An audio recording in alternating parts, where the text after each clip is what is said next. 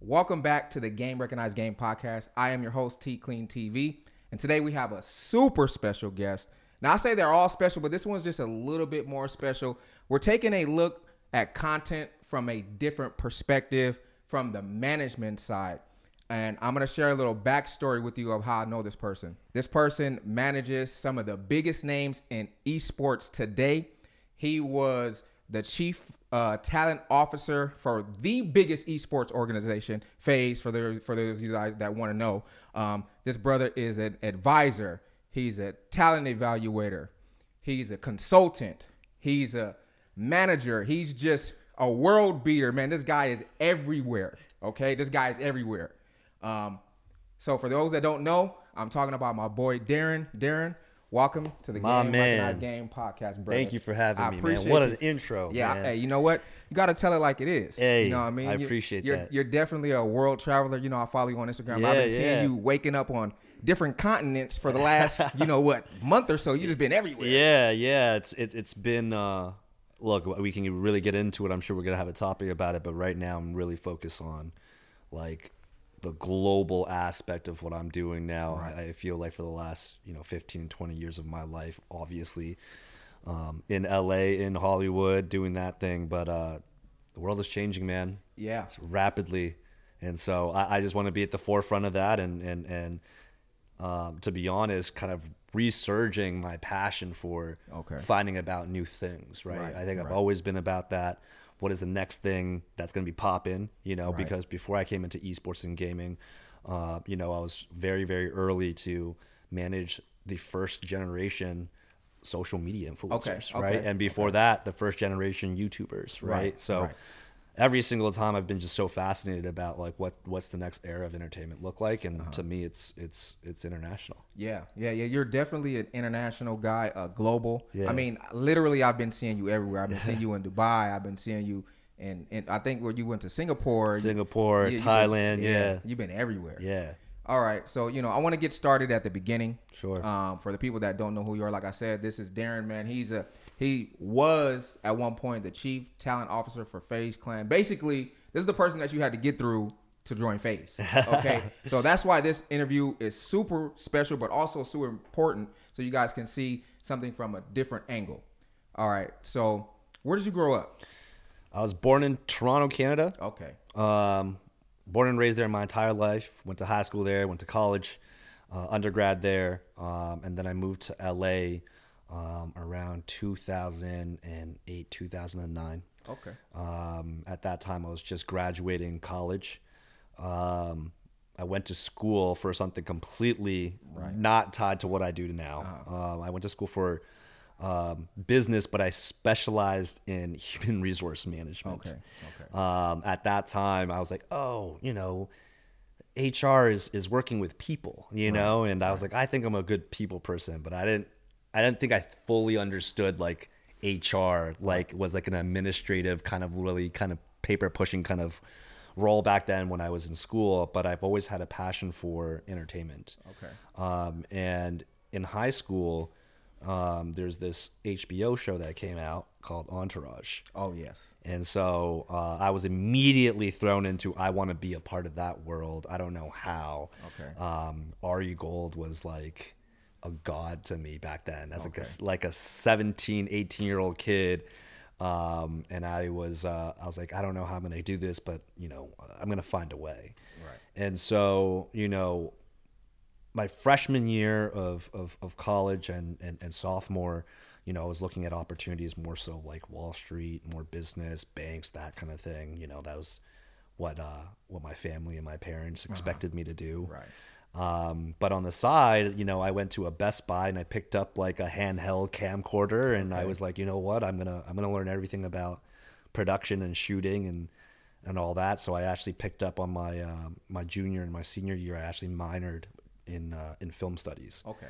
which is also something that I'm not in either. But it did get me in, you know, uh, inter- entertainment, and so I was, you know, studying like film theory and things of that nature. Uh, watched every movie you can think of from like the early 1900s all the way up here. Um, so really understood kind of more the production and art of of filmmaking. Um, and from there, um, I decided I didn't want to, you know, work or intern in Wall Street or, or for a big business or, or bank. Uh, so I started to shoot music videos for local rappers. Okay. Okay. Um, and uh, yeah, so I, I did that for like a summer, and, and as you can expect, I mean, those were like pretty god awful videos. um, well, when you're starting out, everything Yeah. is a little bit, you know, kind of a learning. yeah, curve. for sure, for sure. And it was not, no, not, no special equipment. Like I said, I went to a Best Buy and just picked up like a handheld camcorder that you know your your dad would have used to shoot you as a kid. um, so I did that for a little bit. I kind of learned the ropes. I, I, I ended up interning for um, a produce, a pretty well known producer in, in, in Toronto at that time, um, and he was shooting for literally every Canadian artist that you can think of, Okay. and then also um, American artists whenever they were touring through through the through Canada. So I really learned um, and, and worked with some pretty big names, um, at least in the in the Canadian market at that time. Um, but you know, from time to time, as you know, I started to do more of the productions. I started to get more responsibility. Moved in from just being an intern to being an assistant producer to then producing. Um, but then in uh, you know about a year or so later, um, you know, entertainment really changed. Right. Um, so you know, probably the era that we grew up in, you know, MTV, VH1, BETs, always about music videos. Um, around 2007, 2008, that all changed. You know, MTV started to show less music videos, and it was more about reality TV shows and Jersey Shore, and and so really quickly, I, I learned that um, you know, oh shit, like I I clearly can feel budgets getting cut. Uh, major labels are not spending as much money, um, and yeah, music videos were, were becoming a dying art. Um, so I was like, okay, shit, what do I do next? Uh, but through the kind of the, the the couple of years that I was doing that, I obviously um, had a knack with working with with talent uh, on set, um, and I kind of just built my relationships in that world. Uh, and I decided to then uh, say, you know what, I'm going to represent TV film actors. So I actually moved from Toronto to, to LA. Uh, this is around 2009. Um, and this is where my, my life gets pretty crazy. Right. It's really interesting. Um, you know, I uh, ended up, you know, in the mailroom of a lot of different talent agencies, and then I ended up um, for a couple of years uh, with my former uh, mentor and boss. Uh, her name is Joanne Horowitz, um, and she had a boutique management company. It was just like a, a, a two man show. It was her and her assistant, um, and I was brought in. Um, but what was interesting was um, she was Kevin Spacey's manager for his entire Okay. career. Okay. Um, and why it got interesting for me was, you know, at that time when I had started with them, Kevin had already been on top of the world, won every award you can possibly think of, um, and he was really just doing, you know, kind of passion projects at this time. Um, and so, you know, he had done, you know, some more, you know, rom coms like uh, I forgot what it was called with Jennifer Aniston, um, Horrible Bosses. Okay. Love that movie. Yeah, the it was That was great. a yeah, it was great, movie. great cast. Yeah. uh, it was it, it was fun, but that was kind of like the last project, at least when I got there, that he had shot. And then he ended up, you know, going to to London, and um, he was working um, uh, theater. That was his real passion. Which, by the way, as talent managers, we didn't eat off of that because you know that that was his own thing. And then obviously he started his own uh, production company as well. So he was producing some of you know the biggest movies at that time, Social Network, um, you know a, a lot of those different things. So he he he was doing less of the acting thing. Um, but then um, this script came across our desk. Um, it was called House of Cards. Oh, yes. So, um, really funny story for those of you that don't know. Um, obviously, I, I assume everyone watching uh, has a Netflix account. Yeah. You have probably seen hundreds, if not thousands, now of Netflix uh, original series and movies. But House of Cards was actually the first one ever. I didn't know that House of Cards was the first one ever. I knew it was a Netflix original, but that was the first, First one ever. And that's something that you worked on? Yes. So that was the that was kind of my first foray actually. So um, I read the script um, and you know obviously his agent at CAA obviously loved it as well. His uh, my my boss at that time also loved it. Uh, it was also a show that was already a hit in in the UK on BBC. Um, and you know Kevin loves the UK. He's actually knighted by the Queen. Really? Yeah. Okay. so I mean, he dwells Sir out there. Kevin Spacey, Yeah, okay. Sir Sir Kevin Spacey. Um, I mean, and we can go into all the other stuff around him, but like that's why my life got really Right, interesting. right. Um, but yeah, it, it actually took um, uh, quite a while to actually get Kevin on board. Okay. Uh, naturally, you know, this is someone who's done you know hundred million dollar budgets, big screen. Um, for anyone to say, okay, I'm gonna go back to the small small screen and not just like network small screen, a streaming platform that no one has ever done, and so there was a lot of hesitation as to uh, for him to actually join that. Um, but then, uh, you know, a couple of months later, there was some redrafts of the script. Um, this writer called Bo, uh, named Beau Willimon that Kevin knows very well uh, rewrote the the pilot, and then uh, David Fincher came on board to direct. Okay. That kind of changed things. Um, and yeah, so from there is the rest is history. I mean, you guys know what happened with that show. It exploded, and yeah. that was it kicked down the door for Netflix to. Um, you know, do What they do of- now. what they do Yeah, now. Before yeah. it was just DVDs, right? Right. Um, and kind of B-list movies. But that really kind of just launched everything. And so from there, um, I got uh, called and headhunted by this company at that time called Maker Studios. Okay. Um, for those that you have been on YouTube or watched YouTube, you know, since that era, uh, you might know uh, or have heard of them. But they were the first ever YouTube network that Okay. kind of um, represented, but also you know put all these YouTube creators together. Right. Um, and it was also the first network uh, that was created by creators. Right. Right. They were all YouTubers at that time. Um, some of you guys might know who they are: Shay Carl, Timothy DeLaGhetto. Um, you know, think people of that of that time started right. Maker Studios, and um, yeah, so they came to me, and you know, um, primarily my job at that time was, you know, they, they were like, hey, Darren, since you did this whole House of Cards thing, you must think like streaming is the future. Right. And I'll be perfectly honest, back then I didn't know if it was to be the future. Um, actually, YouTube, uh, the sentiment towards that platform um, at that time for Hollywood was, we don't touch that. That's that's for kids. Yeah, yeah, yeah. Like, you know, like why would we do, you know, big budget movies and then care about kids who have shitty webcams in their bedroom? Like we're, we're not we're not playing in the same world. Right. And uh, yeah, I remember when there was all these like web series or like YouTube series. Um, you know, if uh, for those of you who have ever re- represented TV film actors, um, you'll know this platform called Breakdown Express. I do know that. Yeah, so Um, I remember back in that day when you would see web series on Breakdown Yes. series, you would just not even look at it. I would submit none of my clients to Right, it. right, right, right. Because A, there's not paying, and B, no one, no one at that time would see it, or Right. at least we thought. Right. And so I, I remember, you know, doing some rounds of interviews, meeting, uh, meeting with Maker, um, and you know, primarily what they wanted me to do is, you know, help us like get traditional celebrities Right. onto YouTube. And um, at that time, I was like, I, I don't know, I, I don't know about that, right? Um, but then they're just like, look, do, do you watch YouTube? I'm like, yeah, like here and there. They're like, let us show you um, one of the biggest creators, YouTubers that we work with, um, and his name is PewDiePie. Oh, at that. Oh, yeah. And, yeah. you know, he he was the king at that time, and so I was watching and and watching a couple of videos, and and of course I knew nothing of what I was watching. I was like, who is this Swedish guy just yelling into a mic? Uh-huh. Yeah, back then, that's all he did. That's all you did. And I'm just like, I don't understand this. And then they're like, but Darren, look at the numbers. Right. And then I was like, okay, I, I have no idea why there's so many views, but there are, and I'm not going to be ignorant to the fact that these are real views.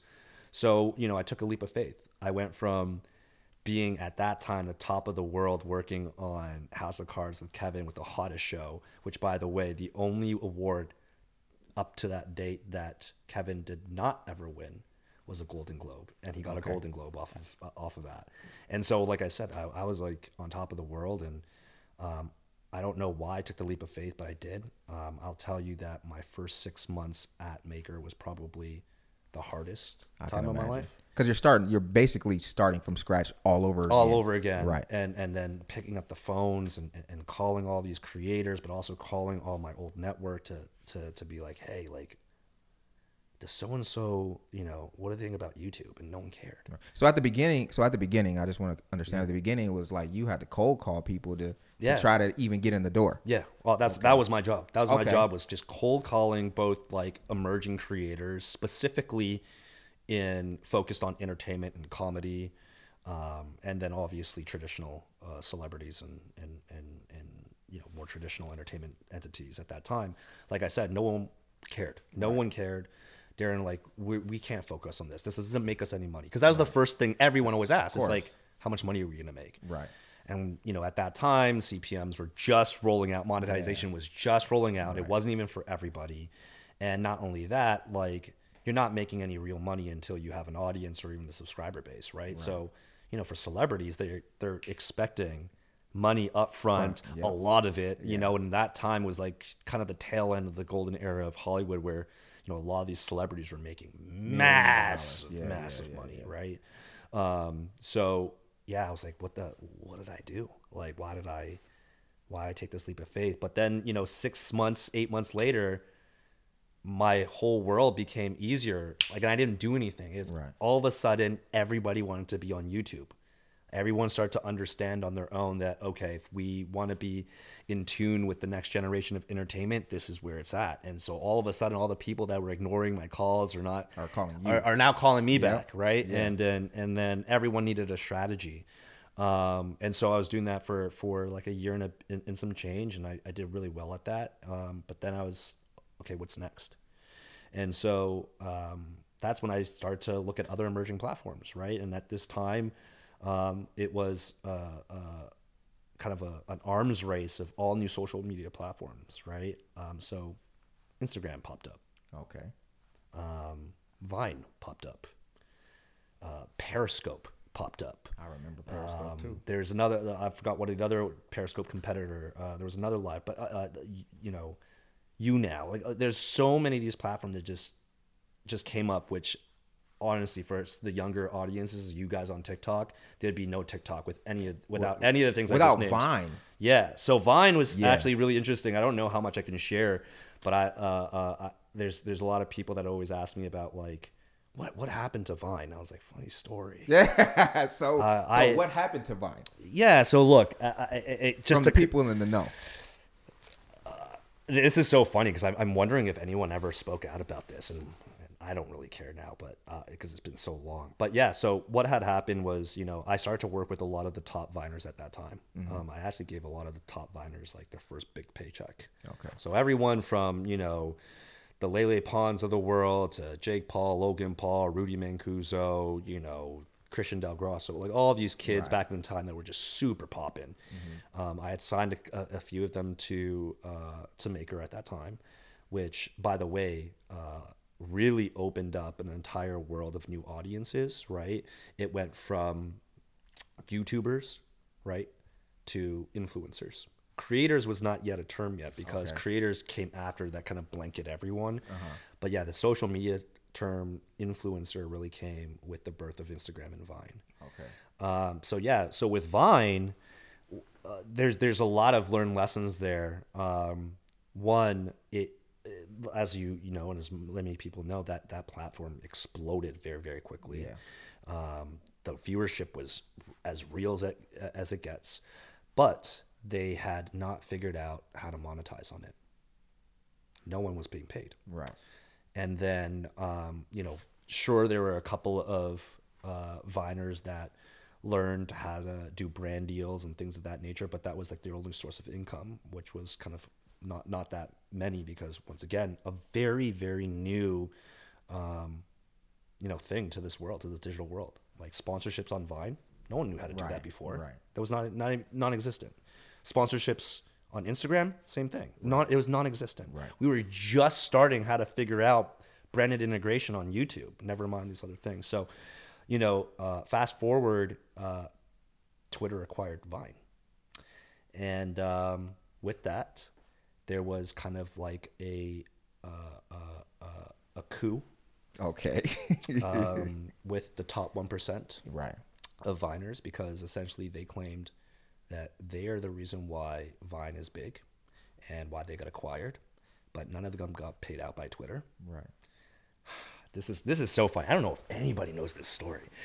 Um, so the top, I, I believe it was like the top twenty at that time, um, and they all lived um, in the same apartment complex called sixteen hundred Vine. It was on Hollywood and Yeah, Vine. It was, yeah, it was yeah, like everyone, everyone. It was I- Anybody that was anybody. anybody was anybody That was in that in that building. and it was it, it was like a dorm, right? Right. So like you had Jake and, and Logan on one one door, and you had Rudy on the other, and these kids would just be shooting all day, every day. It, it was like friends, like this the the, the show. They just walk in, into each other's apartments and start shooting. So that was kind of essentially like the first content house, sort so to speak, pseudo content. yeah, house. yeah. I mean, Right. like it, it was just so fitting because Vine Street, Vine Right. app, Yeah. and you know, and and and and they were at the height of their popularity. So you would go in there sometimes. Justin Bieber was in there. The, the Right. Kendall Jenner was in there because they Right. all wanted to be friends with the Viners at that time. They were the hottest things, like literally the hottest things. Um, but yeah, so they all banded together, um, and uh, they decided to uh, make a proposition to Twitter, and uh, pretty much they gave them an ultimate an ultimatum saying, "Look, you are gonna pay all of us uh, X amount of dollars. Um, I'll put it at it was a seven seven figure Right. number." Now, did they want that individually or as a group? Oh, individually. Okay. Okay. Individually. Okay. Right. So there's maybe like 15 or 20 of them. Right. And I remember at this all going down, they all went. They all went uh, to the Twitter offices, like sat them down and be like, "Look, this is what's going to happen. If you don't pay us, all of us are leaving Vine." And um, you know what I had heard was that I think they had agreed to some terms. Okay. But what had happened was it was only like 20 of them. And those are kids. Yeah. And you know, you know what we know about kids? They don't know how to keep their mouth shut. Exactly. And so the rumors start to fly that these guys went to Twitter to go get money. And then, of course, there, all these other Viners, the top 100 or top 250, were like, no, we want in. Yeah. And um, once that started to happen, everything fell Yeah. apart. The deal fell out. It, Deal it fell out. apart. Yeah, of you, could, you, you couldn't do it. And Yeah. then the Viner stuck to the word. We're, not outta posting. We're out of here. And and those are the for those that were smart enough to evolve and, and, and diverse into uh, YouTube are still the ones that are probably relevant today. Yeah. I mean, there's so many Viners I can think of right now that who knows what they're doing Who today. knows what they're doing? Yeah, so they died with the platform, Right. right? Um, so yeah, that that was an interesting, interesting time um, with with Vine. Um, but God, they they they really fumbled the bag. That was such an amazing platform. Yeah, you know, you, you, you always see these things where these big conglomerate type companies are, and when they have an opportunity to continue on with success, it has to stop because someone drops the ball. Yeah, yeah. And here's the t- here's the thing too. It's like very early on, and this is where I came in. Like a lot of these guys were unrepresented. I mean, like who who was going to be like managing YouTube? I mean, uh, social media influencers when no, no one even knew what it was. and not only that, like they weren't really monetizing. So. You know, um, you know, they did have like some lawyer friends and stuff that helped them, but a lot of them were unrepresented as well Yeah. at that time. So, um, you know, it, it, it was a very, very interesting and wild, wild west. I can only imagine, and that was your your foray into Digital. be, be, digital and being a, a, uh, someone to manage people. Yeah, so that's how I, I actually started my my career um, in managing digital um, personalities. Was um, you know soon after um, around that period, we were courted by uh, Walt Disney, Wow. and um, we ended up selling um, or getting acquired by the Walt Disney for a billion dollars at that time. Ooh. Yeah, it was the uh, the first um, you know YouTube company um, to be partnered or acquired by a, a, a, another giant media company. Um, you know, our, the, the competitors at that time, Fullscreen, you know, they were with uh, AT and T. Uh, Machinima was acquired by Warner, uh, but we were the first with with Disney, um, and to this day, probably Maker may be one of the worst acquisitions that Disney has ever made because it no longer exists Right, because you, you, the valuation was a billion dollars, and that's just money that's kind of just Yeah, and also the the, and, and and the the the you know they're called MCNs, but the MCN model, uh, business model in general, is is a race to the bottom, and, and it was doomed to fail from the very beginning. yeah. Um, but also, what what was the double whammy um, for me was you know once we got acquired by Disney, of course everything kind of became Disneyfied. Yeah, know? you got to get squeaky clean, clean it up. Everything was about ABC Family, Yeah. about the Mickey Mouse ears Yeah, yeah, and yeah, the princesses and, and things of that nature. And you know, uh, for someone like myself, like I, I do uh, have a tendency to work with kind of like the more edgy individuals yeah, and yeah. quote unquote cool people. And you know, all of that kind of started to slow down because we had to think about like Disney. Yeah. Um, but I was working with like rappers and EDM DJs and like, you know, people that don't have filters, you know, things of that nature. Um, so then quickly thereafter, I, I had left um, Maker or Disney at that time, um, and I started to consult uh, for a lot of uh, the the folks that I was working with at at Maker. Uh, but then I also had this massive, expensive network of all these new creators Right. and influencers, and like I said, at this time, still very early on, so getting deals and sponsorships was still not like a consistent thing. Yeah. Um, and because I was so early on, uh, I was kind of the first individuals in the, in the industry to start doing that. And Yeah. so my consulting was also bringing some of these these new deals to some of these influencers who had not yet been uh, represented, or if they're represented, I'm working with their with their managers Right. as- and, agents as well.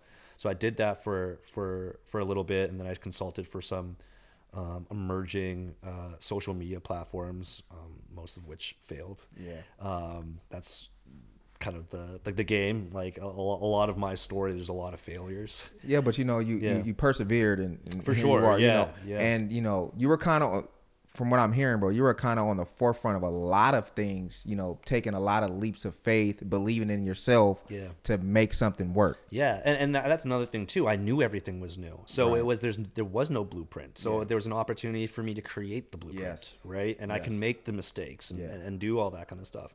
And it was so brand new as well, right? Um, so after a, a little bit um, of doing that, I got approached by a couple of personal friends um, who ended up becoming my future business partners.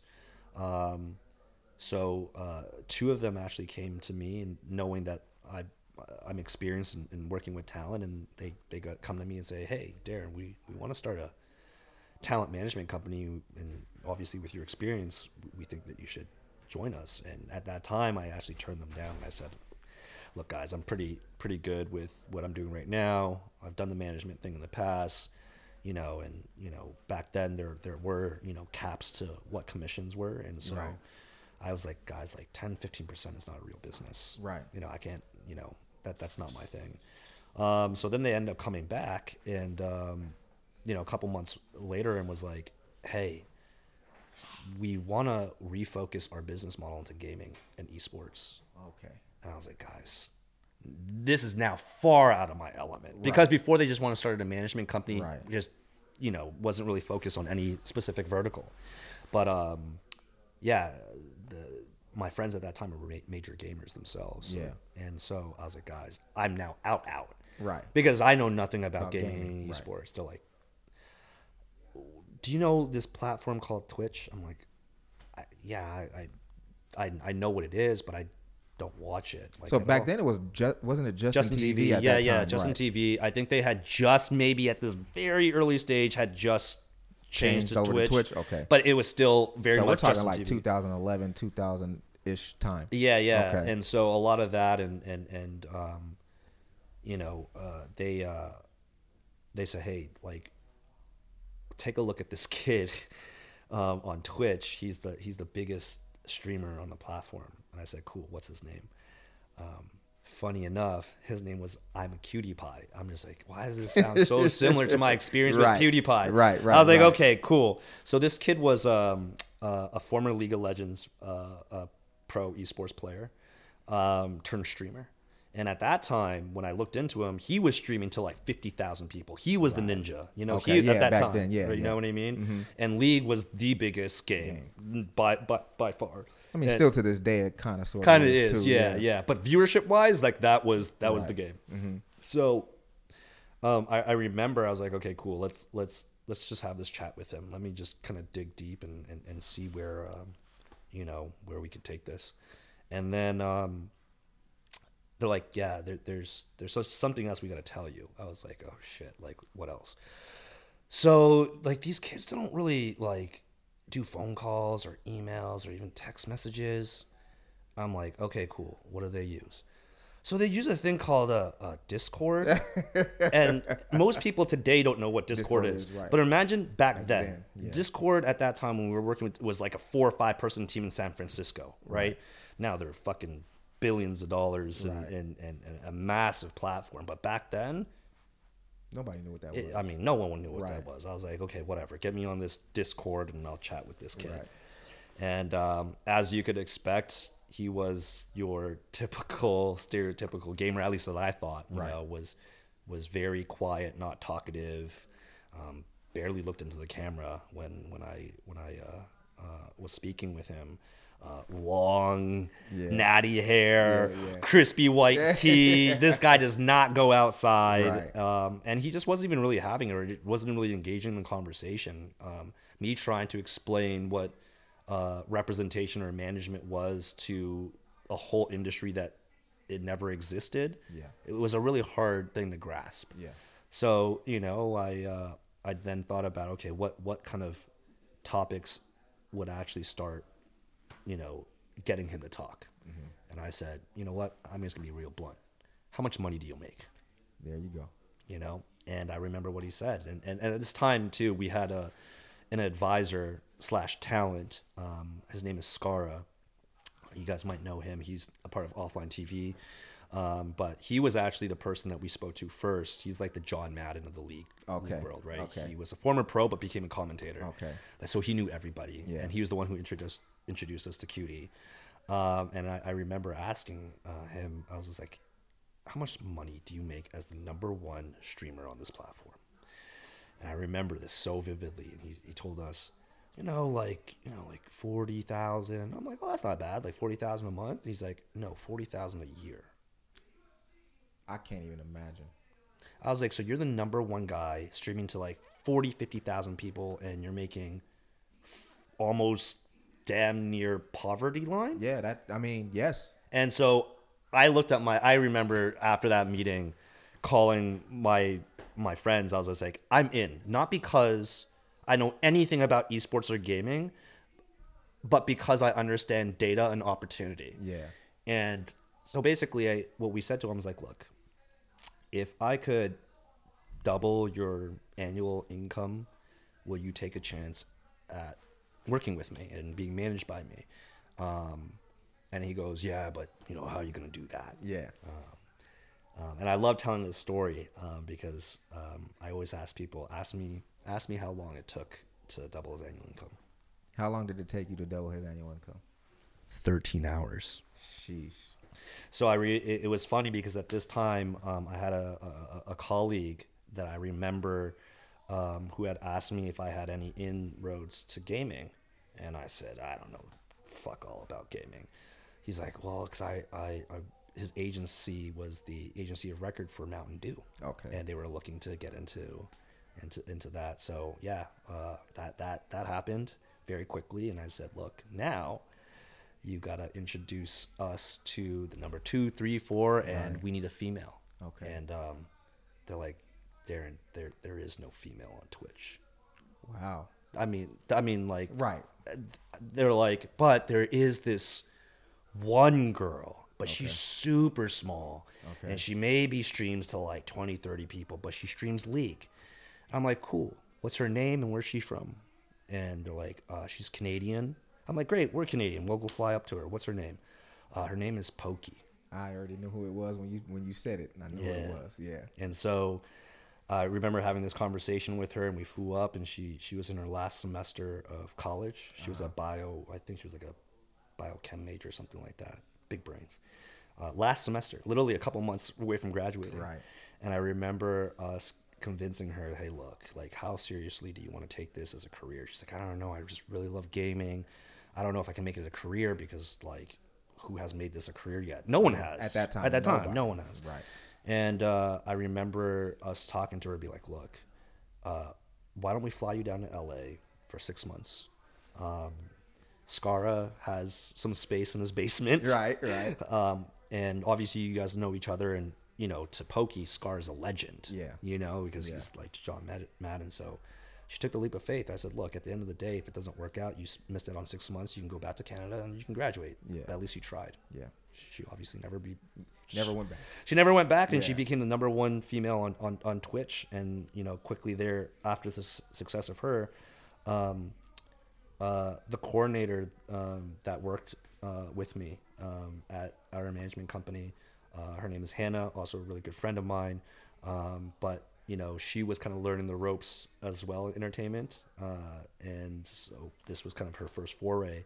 But we were having a little bit of issues, like um, really, I, I guess, understanding Poki from a female perspective. Okay. So I, you know, I spoke to Hannah. I was like, "Look, I know that you probably have no experience doing this, but like, I- think I we really need your help, and maybe you should become the day to day for Poki." Okay. um, and she did. And not only did she became the day to day for Poki, I remember, you know, after a couple of months of working with Poki, um, Hannah comes to me and goes, "Hey, Darren, I've been looking at this this girl on on Instagram. I think that you could probably appreciate this, um, but I want to get your thoughts." So she hands me her phone, and I go through this Instagram uh, page, and I was like, "Oh, she's really, really cute." And I was just like, "But you said she's a gamer?" Because every single picture was about fitness, Right. and I was like, "She's," and she's like, "Yeah, she's a gamer. She actually works at GameStop stop part time." But I really love her look. I'm like, Hannah, I love your thinking because this is exactly where I come in. Yes, I was sir. like, I know for a fact that a gamers don't look like this, let alone females don't look like this.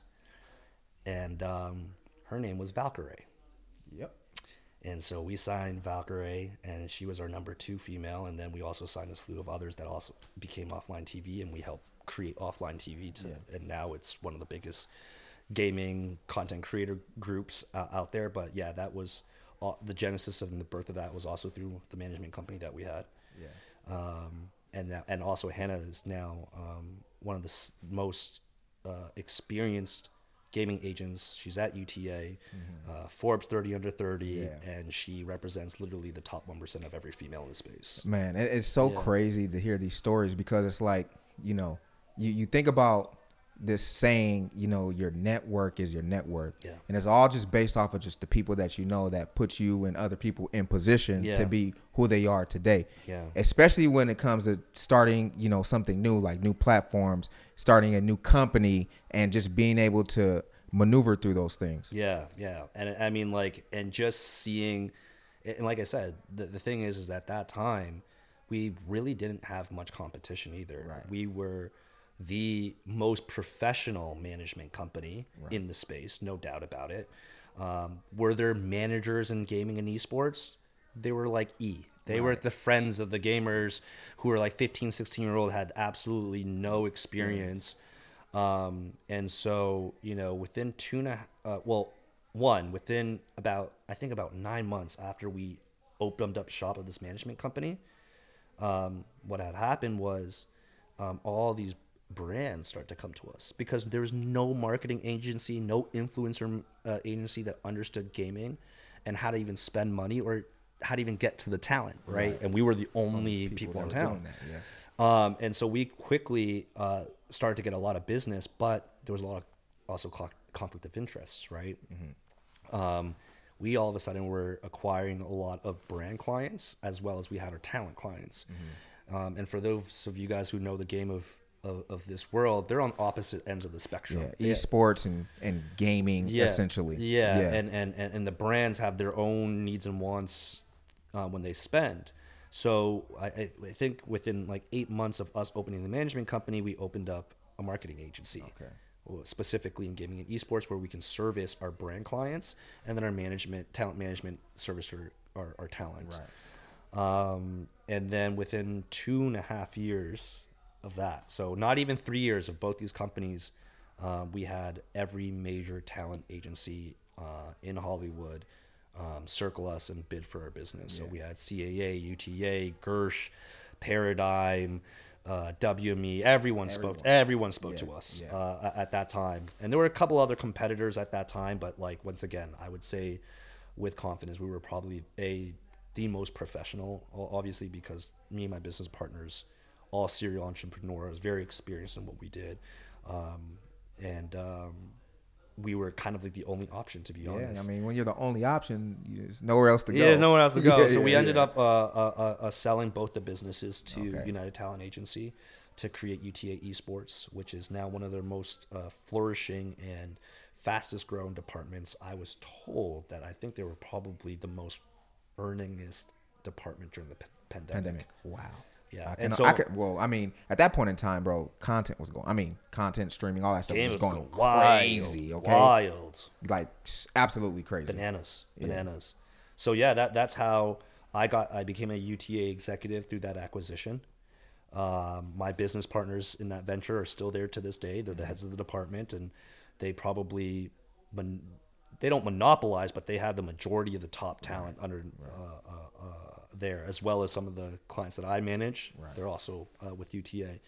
Um, and then within uh, about eight or nine months of me being at UTA, I get a call from um, FaZe Clan CEO Lee Trink. I knew where this was going. So here we go. Everybody that wants to know, this is the story that I know everybody wants to hear. Yeah. the FaZe story. So here we go. Yeah, so the FaZe story, very interesting enough. Um, at that time, you know, FaZe had its reputation even back then. Yeah. You know, they were the bad boys of the gaming. They Right. partied. They lived in Hollywood. And to be frank, um, I didn't want anything to do with FaZe Clan. Right. I, didn't- I was just like, they're, they're, not for me. You know, they're a little bit clout chasey. Right. They're, I don't know if, if like, I, I think there's this one video that everyone always references, and what I always reference, and I it's still ingrained in my head is the video of Banks going into like a GameStop. You know, I know video? exactly what video you're That about. video was the one video I was like, I never want to work with these That kind kids. of- yeah. These kids are cringy as hell. Right. Um, but then you know they really dominated the Fortnite scene very early on, and um, they were the most popular. And um, you know, I was also going through some personal things myself, and I, I, I kind of wanted to change a pace, so kind of like a a, a, a- perfect kind of storm of timing. Okay.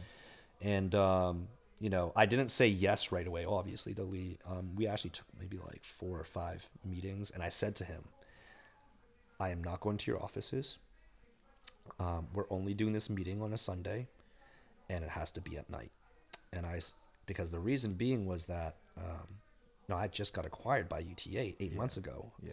I had a three-year contract Yeah. with UTA to see the business through. Yeah.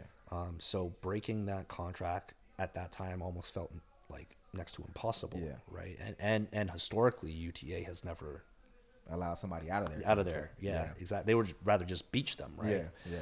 Yeah. So you know, Lee was just like, "Look," and I remember what he said too. Um, he was like, "Look, Darren, if you had a time machine, um, and you can go back to year one or ground zero of, you know, the New York Yankees or Manchester United or the LA Lakers or the Dallas Cowboys, would you take that leap of faith?" I'm like, "Damn, that's a He hit you right. it hit me. Yeah, I was yeah. just like, damn, I get to be on on, on that end, and and at, you know, once again, through all the success of the gamers that uh, you know I was working with, and the success of our, our company, I was like, okay, that uh, not necessarily that I thought that FaZe Clan could to be there, but there could be an org that might reach that height, right? I remember Lee's um, one of Lee's goals was like, we want to be on the Forbes top most valuable sports teams, not esports teams, sports teams. That was his goal. And knowing and me knowing Lee, I know he meant that. Yeah, yeah. So that's that's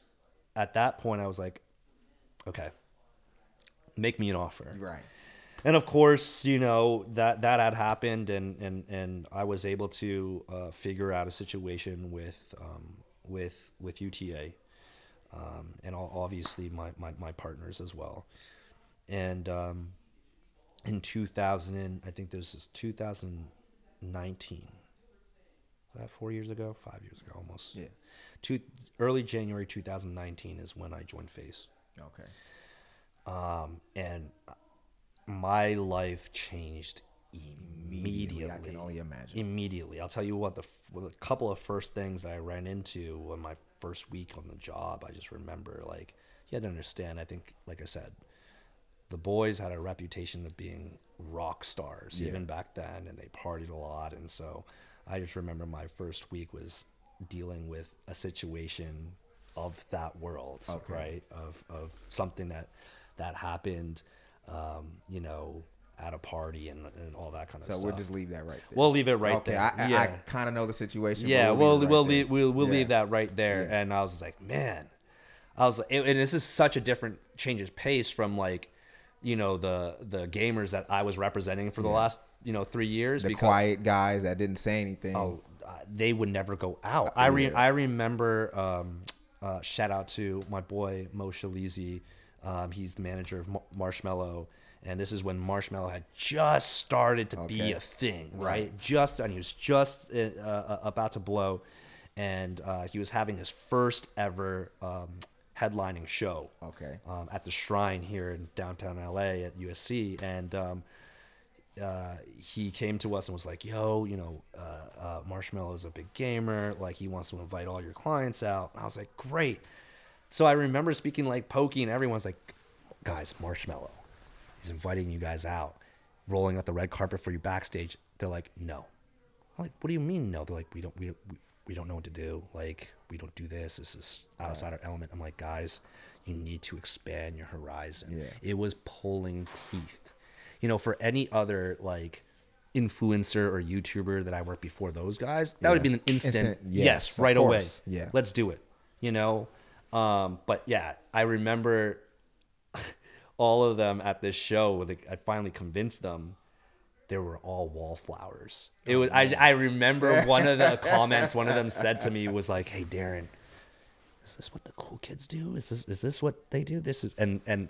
I was like, you guys don't have to drink, but you guys could drink. Right. Um, but yeah, it, it was a really funny scenario back then because that was a whole brand new world. But these got the FaZe guys. Yeah. This is their lives Oh, this is what they do. they, this is what they do Yeah, you yeah, know and so um, you know that that whole you know change of pace was interesting and then um, you know funny enough um, so since i'd moved to la um, as a canadian i always had to deal with visa issues and things of that nature and thing is i never took a vacation ever Uh-huh. Right. ever ever I can life. imagine because I know you know I know you saw the Booyah interview. I Yeah. said the same thing to him, bro. Like, congratulations for taking a vacation. Yeah. So get but get this. So I had before I had left UTA to go to FaZe, I had already had booked this trip to Colombia with a friend of mine. Okay. And this I was so excited for it because it was going to be my first ever vacation, in like a decade, right?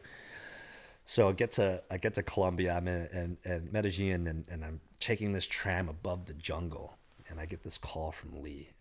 And I, and mind you, I haven't even been in Colombia for 48 hours. Okay. Okay. It's like my first excursion. Right.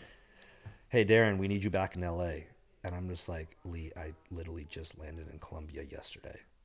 And I told you that I had this tr- trip book before I even started with FaZe. What is it? Sends me a bunch of links on text. FaZe Clan Fortnite star sues FaZe Clan for horrible contract. Oh yeah, you were on that first plane.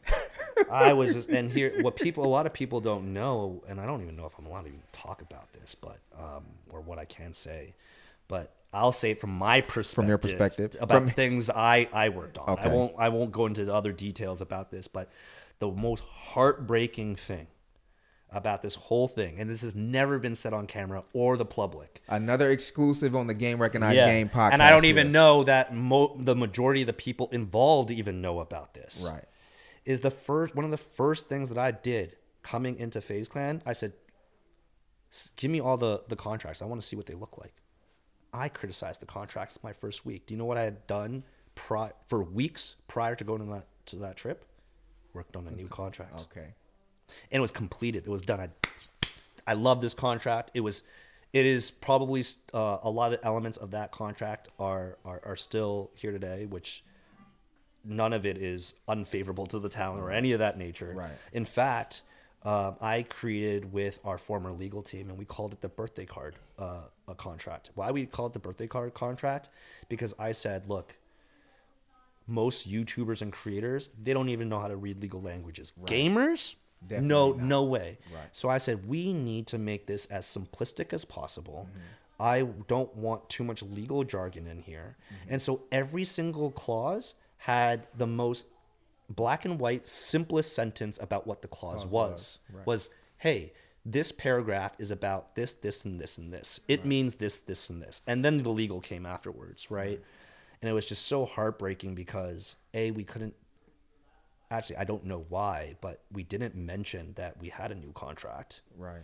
that it was already being changed Right. and um, yeah, I came back to that, and we were in a war room for Yeah. I hours. imagine- and I won't say the person's name, but I know who it is. Yeah. Um, so let me ask you this, just based off of that, from your perspective. Yeah, again, yeah. everything is from your perspective. Yeah, yeah, not yeah, yeah, What did happen? What didn't Yeah, yeah. happen? Very, very for all the lawyers For out there. This, is, this, this is from from my perspective. perspective. Yes. Was what that person saying from your perspective entirely accurate? And for those that follow the story, you know who we're talking about. We're not going to say the name, but All I'm saying is, um, he had procured a very creative lawyer. I'll t- I'll- Okay, I'll, what I'll did- leave it at okay, that. we'll leave it at that. And. I have, Okay. I, and, and and not only that, I have tremendous respect for this lawyer as well. Okay. Um, and it's actually someone that uh, I en- ended up working with in the future. Actually. Okay. So, um, was was he was uh horrible to deal with on the other side, side of the of it, table, right. but you know that's I, I think that that's his job. that's his job, Yeah, right? And I think that you know he was very, very creative of how everything went down. Okay. Was there some inaccuracies? One thousand percent. But that wasn't the game for them. Mm-hmm. Right. It was like who's gonna win the public That, opinion. and that's what it comes down to Yeah. when it when it scales that high. It's about public the opinion. public perception. exactly. Yep. Exactly. So yeah, that was my first two months at FaZe. Wow. Yeah. That's that's the first thing you had to deal Yeah, with yeah, that situation. yeah. That was a, a major you know, situation. and you know what the third the third thing I worked on to cure not cure but to essentially make um, a shitty situation remarkable um, was I represented NICKMERCS at UTA with with with my former business partners who are still there and Right. uh, you know I think everyone knows, Knows that about that that situation. situation that Yeah. he had with his former org Yeah. and um, So you worked on that one as well. that was that was my idea Okay. Okay. I was just like, we need right, we need desperately a new headline to recharge the the fans and get rid of all of this. Right. But also, not to mention, we should be signing another superstar. Yeah. I mean, yeah. And um, you know, long story short, uh, we end up doing a deal with Nick, and uh, we announced him in the thick of that that Situation. that that situation, and um, it was amazing. It was amazing, um, and obviously Nick is still with FaZe Clan to this day. Um, but that was the third thing that I worked Right. on, and and yeah, it, the things that I worked on with at, at FaZe were just very quick. Man, trial through fire Yeah. for real. Yeah. So let me ask you this as far as FaZe is concerned. So when you first started at FaZe, was it the position that you held until you eventually left, or Yeah, did you so- work your way up to that? No, so I was a head of talent. At that time, I, I wasn't the chief talent officer. That was something that I evolved into, but it was more of a title change just Okay. because we became more corporate. Yeah. But the the responsibilities have always been the same since I got in, which was um, acquisition, development, and career management. Okay. Uh, 360, right? Okay. So that was me and my team, and that's something that was completely unique to FaZe Clan. Uh, I don't believe that there's any other organization in the entire world, not just in North America, that had in-house 360 talent management. And what that means is, I know people are like, oh, 360, 360 you know, deal, and then all that, but Yeah. it's not. What that actually meant was that we actually serviced everything about their career, both inside and outside of gaming. Okay. Right. It what people immediately think 360 term is this like greedy term, and for the most part, you know, in other industries, it it, it did feel like that, but for us, we were 360 management. Not 360 partnership, Right. right? Not like a record deal, Right. which meant that as management, we are capped at what we can earn on our, our talent, which was 20%, which is the industry standard. Yeah. Right. Um, but we worked on everything, which was really important for us. Right. And I think that a lot of people and creators now kind of adopted this thinking was because it's not enough to just be a gamer or, or a single discipline. Right. Um, and it was more so about how do we make sure that our talent were household names, both inside and outside of gaming, uh, especially for people that have no idea what gaming is or what FaZe Clan is. Can we build our individuals such that people can discover them even if they don't know? Right. Right. Right. Really important. Um, and also, it allows us, because I identified this really early, you know, with gaming. If if you really look at the last 20, 30 years about um, the longevity of a title of a game, right? 99.9% of them don't even last a year. How many titles can you think of that have last 10 years? F- maybe five titles. Yeah. Okay. Yeah. When you think about that, like, y- if you're just tied to a single game or a single discipline, if that game falls off, so do you. It's not. It's very similar to the whole Vine situation, Yeah. right? Yeah. And so that's why it, we weren't signing gamers. We're, we're signing creators. Yeah. Right. That just Yeah. happen to also game. Right. Right. Um, so that's what our definition of 360 meant. Okay. Right.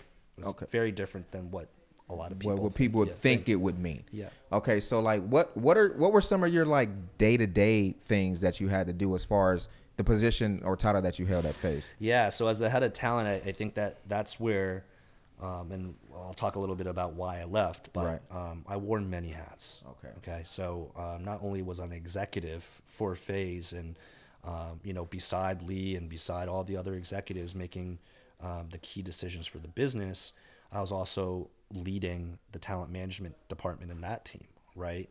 Um, and not only that, I also manage directly manage folks on my own Yeah. right? So, um, kind of had th- that three jobs, and then l- towards kind of my uh, end, I was also um, raising up new businesses for um, for FaZe, sports, music, things of that nature.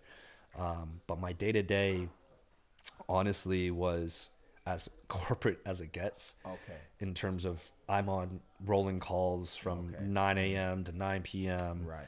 um, you know, and then doing emails after. But I really don't didn't have hours, you know, as as a as, especially as a talent manager. Yeah. For those that you got guys that want to get into it, you have to know that this job is one of the most thankless jobs. Yeah. It's there is no hours. Yeah. You're on 24/7. You're at the mercy of your talent, Mm-hmm. right? They don't have schedules. These are gamers. They don't know the difference between Monday and Sunday Correct. you know, and th- you know their hours. Uh, I mean, yeah, you yeah. you're, you Yeah. you were one of them, Yeah, right? So, yeah. so for me, it was a twenty four seven job. Yeah. You know, I would be getting calls from these guys and texts from these guys at the middle of the night because that's when they ended the stream. Yeah, You know, um, so my day to day was just a lot of that. Um, it was a, a, true testament to how much I could persevere with this type of bandwidth. Yeah. And a lot of people don't know this too. I'm a serial entrepreneur, so Yeah. this wasn't the only thing I was working on. on, right. Like I had things outside of gaming that I was also doing. So yeah, my life was 24/7, 7 days a week, 30 65, which is really hard why I couldn't go on vacation. Yeah. Yeah, you know, and every time I've ever saw you in passing, we would see each other. You were always never in one spot for more than a minute or two, and Yeah. you're moving on to the next thing, Yeah. moving on to the next person. Yeah. and, and like you said, man, for people that want to get involved in this, they have to understand that this is, like you said, not only thankless, but you don't have a life at all. You don't. You don't. outside of the people that you manage. Yeah, and, and if we were gonna get super personal, I mean, like, uh, I mean, this is for me. It was very hard to keep up with a, a, a like a love life and a relationship. Yeah, I was actually yeah. married during this time too. Okay. So, See, I divor- didn't know that about you. Yeah, so I was married during this time, divorced now, but I- I would say a part of um, the contributions to, to, to that marriage failing was my lifestyle professionally. Right. It was really, really hard to balance. Um, and like I said, um, at times I always felt like my priorities were my clients because Yeah. they always needed me. Um, but yeah, it is it is not an easy job. Um, it's not honestly something that could be taught in school. Um, and like I said, the, the most important thing that if you do want to get into this is be okay with a thankless job. Yeah. Um, there's a saying, uh, talent managers out there, uh, you, you might know this saying, which is we're the first one to get bitched at, last one to get thanked yeah, yeah. because we're always so available to the talent Yeah. that it's it almost feels like it's automatic for them for us to be taking care of them right it's almost like they've been spoiled to that to that point exactly. Yeah. So another question I have for you, um, and I know this is something that people want to know, and I know you probably get asked this question a lot, Yeah. but I have to ask it because I know the people want to know. yeah As a talent evaluator, Mm-hmm. right? Um, like I said, you were the basically the end all be all who decided they could join FaZe. Um, what were some of the things that you look for in creators that if someone wanted to join FaZe today and you were still there, what would be something that you would look for in that? yeah uh, first i, I want to say that yes i was definitely a part of the decision making uh, i primarily evaluated up, up until signing, but the decision to actually sign wasn't solely me. Okay. Okay. Um, actually, the founders are very much involved. Okay. Which, um, you know, uh, as you can imagine, um, if you know the founders, they all have very different personalities Very and different. interests, and Yeah. it was very, very difficult to ever make a decision on who to sign because, you know, if one person likes something about someone, another founder may not, you know, and, and vice versa, Right. and and and also, you know, from from from my end, it was also how do I balance the needs of what the founders are looking for, but also the needs of the business, which was an acrobatic thing every single time. Right. Um, and so, but the things that I was specifically looking for, right, were based on my experiences working with talent and especially FaZe Clan talent to not repeat some of the hardships that they went through, right? And and so, one above anything else is work ethic. okay. Um, I, I don't think that a lot of people understand in order to be successful in this, like the work ethic has to be crazy. Yeah. The competition of this world Yeah. is, you know, there's a new creator every second, Yeah. you know, creating a channel or, or, or something.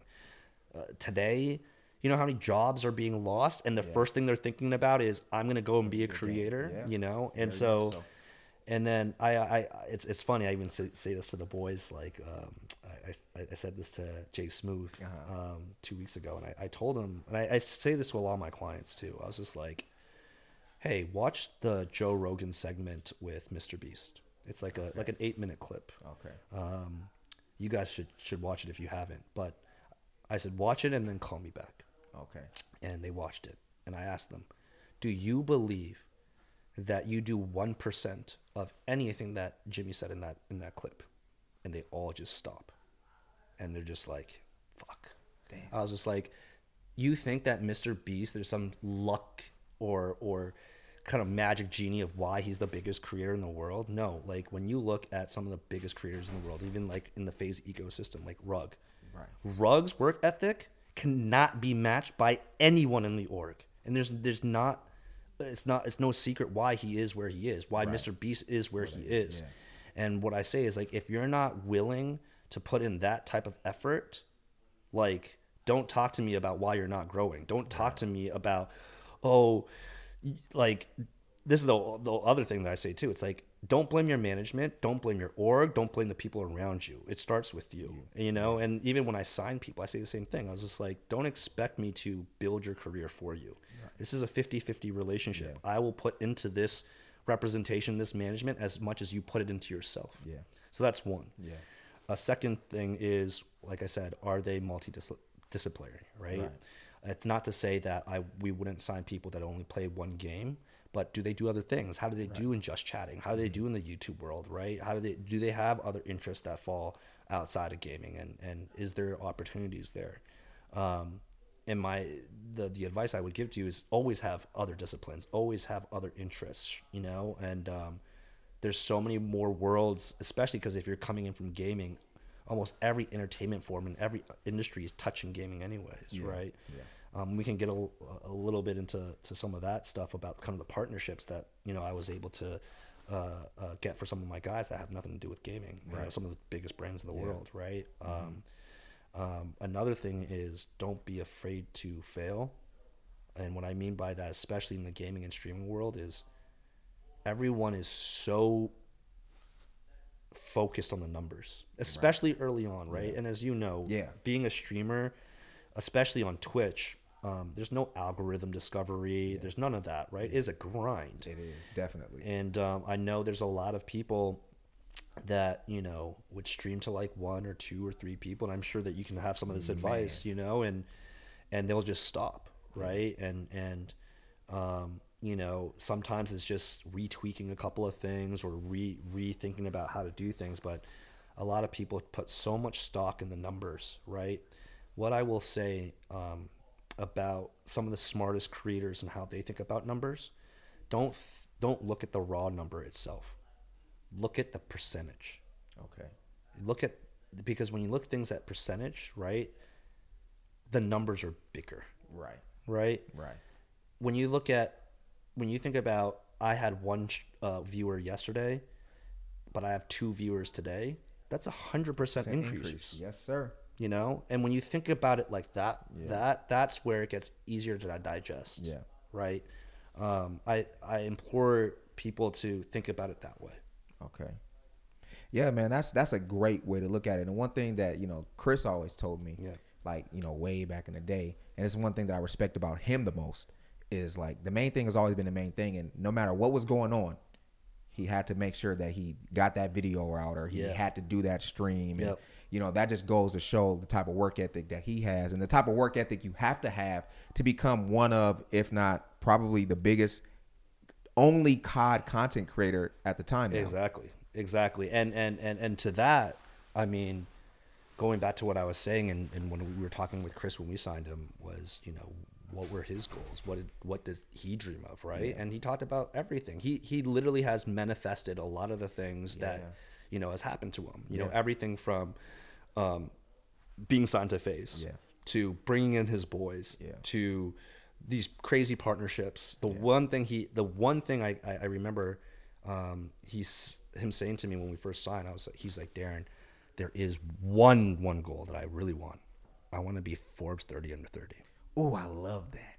And not only was he Forbes 30 under that. 30, he was the face of the entire gaming vertical. Yeah.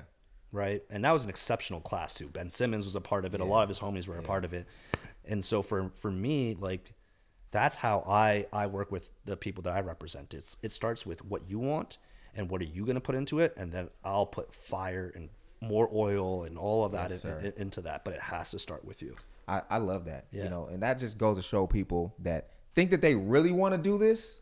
Like, if you really want to do this, you heard what the man said. Like, you really have to, quote unquote, kind of kill yourself to make it. and and here's the thing it's it's it's it is true right Yeah. and and um, i'm sure now you guys have, of have understood that in my experience i've worked with every single type of entertainer you can think of. Athletes music artists tv film actors youtubers creators. No, podcast hosts. but the thing is is that i will say that being a gamer slash streamer creator is by far the most challenging out of any of those right? And i'm not i'm not and i'm not putting any of those other uh, uh, uh, professions to say that they don't put in hard work obviously athletes do and music artists but what i will say is is that the it's a different type of hard work on on the gaming and streaming side uh, because there's so many forces working against Yeah. um, creators growing Yes.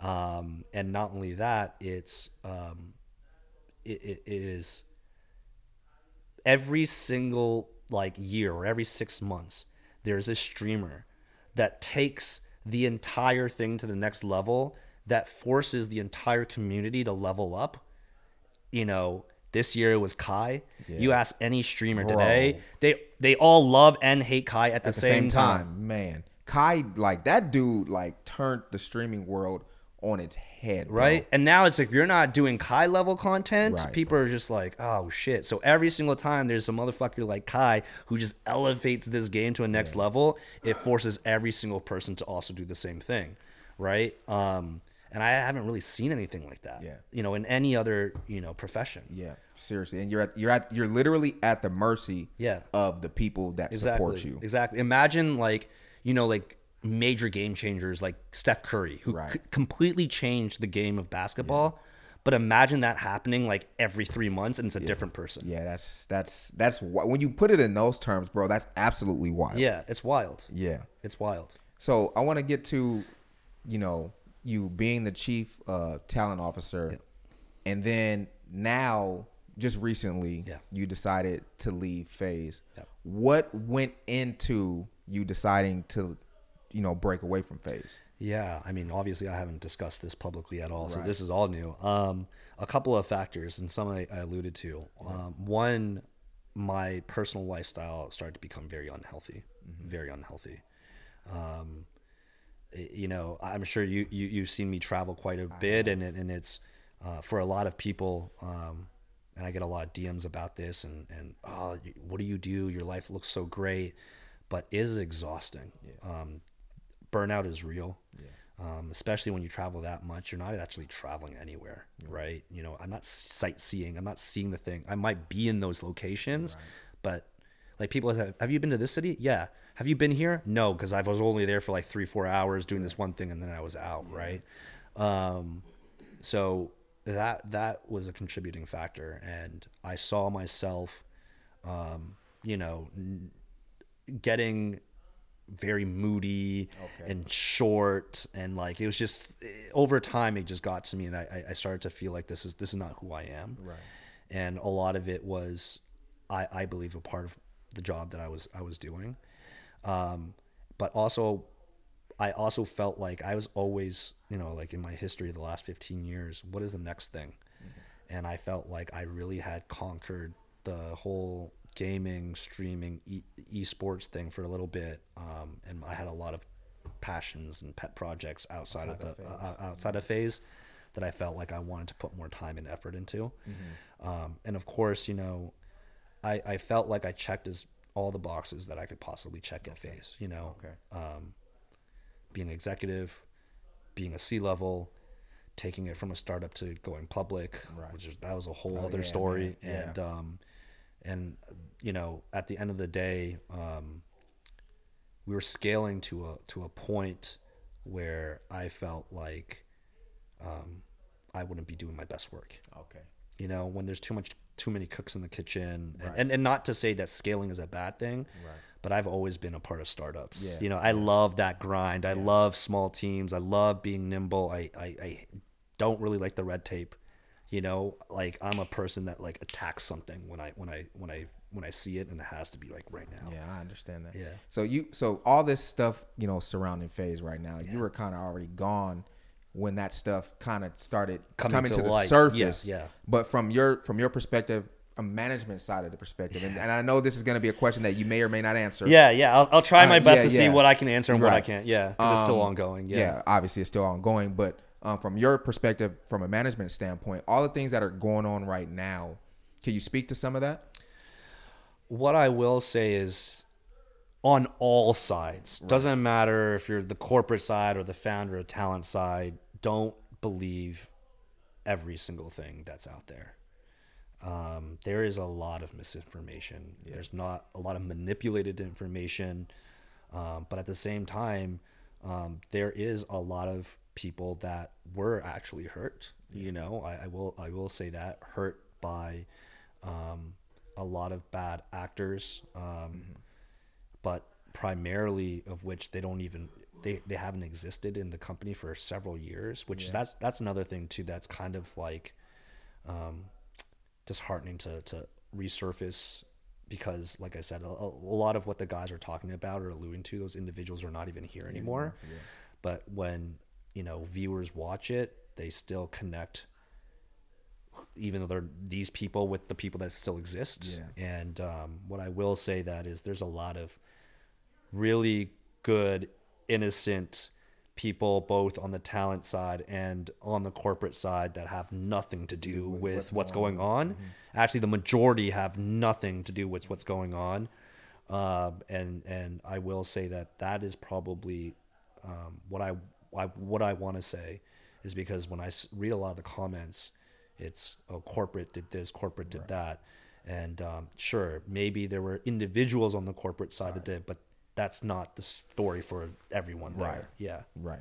Yeah. So you know, I just because I know that people wanted to know, so I know I had Yeah, to. yeah, a- I yeah, had to ask sure. it while I have you here. Yeah. So switching gears a little bit, I know recently you started your own uh, talent Yep. management company Yep. call uh, Saeculum. correct Is that how you is that how you That's pronounce yeah it? Yeah, actually you're Okay. probably the first one to actually say it right the first time um, and a lot if you're gonna ask me where that word come from I was, you know, you see, you've been here before. You know what's going on. No, that's that's what everyone asks me when they. So Saeculum, I'm a history buff. Okay. Um, and saeculum was uh, more of like a medieval term, um, and it was the metric used to denote uh, a human lifetime, so a hundred years. okay.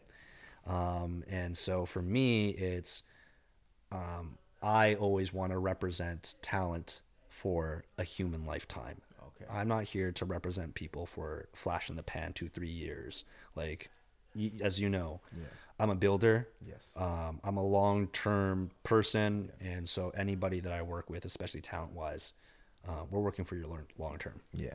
Your whole And I, I, I, I love that. See, I didn't Yeah. know what the word meant, you know, when I did my research to figure, you know, to Yeah. to talk about it. But that's that's actually pretty dope when you think about it. Yeah. I love that. Yeah. So tell us a little bit about Saeculum. Yeah, so Saeculum is a talent management, consulting, and also venture incubator. Okay.